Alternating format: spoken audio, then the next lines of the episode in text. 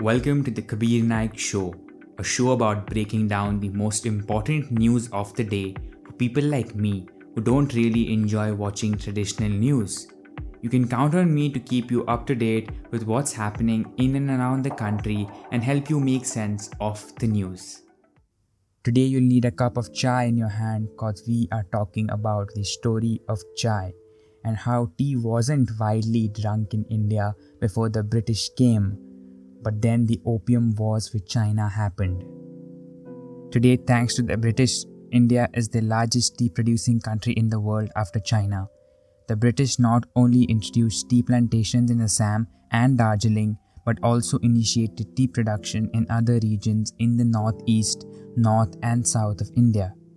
The growing British consumption of Indian tea encouraged constant expansion in the industry. The number of plantations increased, by 1888, the export of tea from Assam, Darjeeling, and other mountain regions to Britain surpassed that of China. Arup K. Chatterjee writes By 1888, Indian tea exports into Britain were over 86 million pounds, exceeding China's 80 million pounds. Author Erika Rappaport mentions in her book A Thirst for Empire how tea shaped the modern world 2017 that the virtues of Indian tea were extolled in Victorian London to highlight China's backwardness and deceit. Large volumes of adulterated Chinese tea were seized by the customs and thrown into the Thames. In contrast, Indian teas were advertised to be more wholesome and aromatic than Chinese teas. They were declared to be purer, stronger, cheaper, and better in every respect. The Darjeeling and Assam varieties were packed in ostentatious wood boxes and sold by tea stores in London. Back in India, the British government's decision to introduce tea to the Indian consumer came much later. Philip Lutgendorf, in his essay Making Tea in India Chai, Capitalism and Culture for the academic journal Thesis 11 Critical Theory of Historical Sociology in December 2012, wrote Tea was intended solely for export to the West, though it passed through the port and after 1861 the auction market of Calcutta, where a tiny fraction of native population, principally the bhadralok elite, as well as office babus employed by British firms, began to partake of the foreign beverage, produced by steeping in chai pots and usually supplemented by hot milk considered essential to reduce the bite of the strong liquoring Assam leaves and sugar.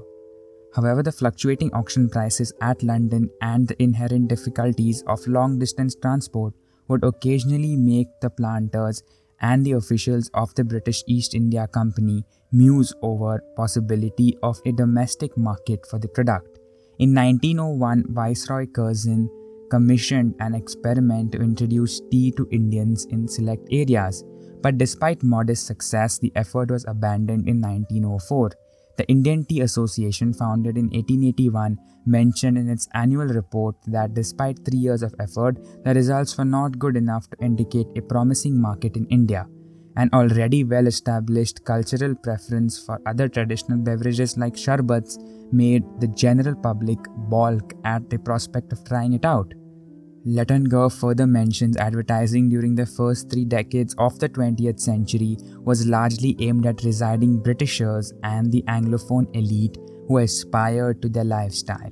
It celebrated tea as a natural product of colonized and tamed jungles, raised in geometrically arrayed and manicured gardens, and picked by dark skinned subaltern women who offered it as a gleaming white table to equally white consumers. As long as the financial returns from the exports were profitable, there was little inducement to pursue domestic market that would inevitably yield a lower return. Viceroy Curzon introduced the Tea Cess Bill in 1903 to tax the Indian tea trade, raise a fund, and promote marketing. The Tea Cess Committee made a sporadic and small scale attempt in public sector venues to promote tea. The first and most important place where these experiments were conducted was the Indian Railways. Not only were free cups of prepared tea distributed to the public at Howrah railway station in Calcutta, but paper packets of tea of such quality that would not find any favor at auctions were sold to them for one piece, a monetary unit of a very low denomination in the British Empire.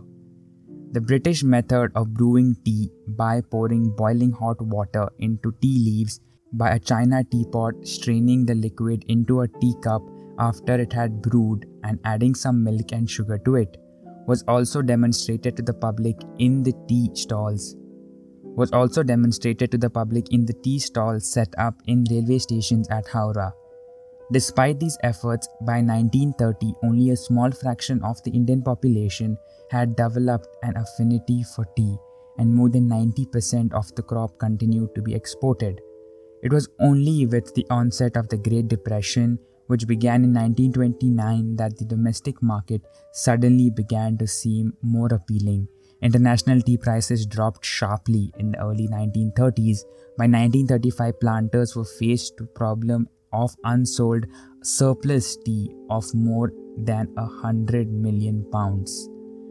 Around this time, the Tea Cess Committee was reorganized as the Indian Tea Market Expansion Board, a precursor to the present Tea Board of India. Armed with an expanded budget, it embarked upon the largest and most aggressive marketing campaign in the history of Indian tea industry.